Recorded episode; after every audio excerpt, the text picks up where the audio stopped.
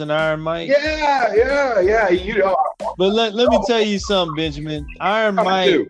said Iron Mike said a lot of things, but one thing he said that's true, and I found this in politics, I found it everywhere in business. Everybody has a plan until they get punched in the mouth. Mm-hmm. And I think I think that when we talk about this stuff, uh defunding the police and all that, we're we're we're we're gonna see what that hit in the mouth is because um it, it's done it's been done in one particular municipality uh where that where the incident took place with George Floyd. They defunded the police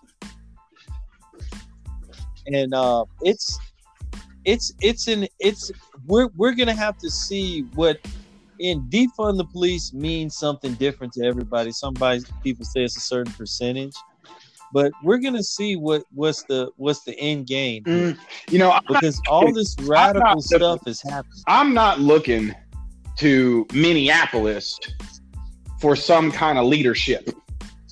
You know, uh, defund. Say that again for me. I'm not. I'm not. I'm not looking at Minneapolis for some kind of test case study uh, or or or for or, or some type of leader. Can can you run that for by me again one more time in case we got a listener that's coming in a little late? I'm not looking to Minneapolis for for leadership. I mean, this is a city that's got deep-seated cultural issues that are not going to be solved simply by defunding the police alone. Um, I mean.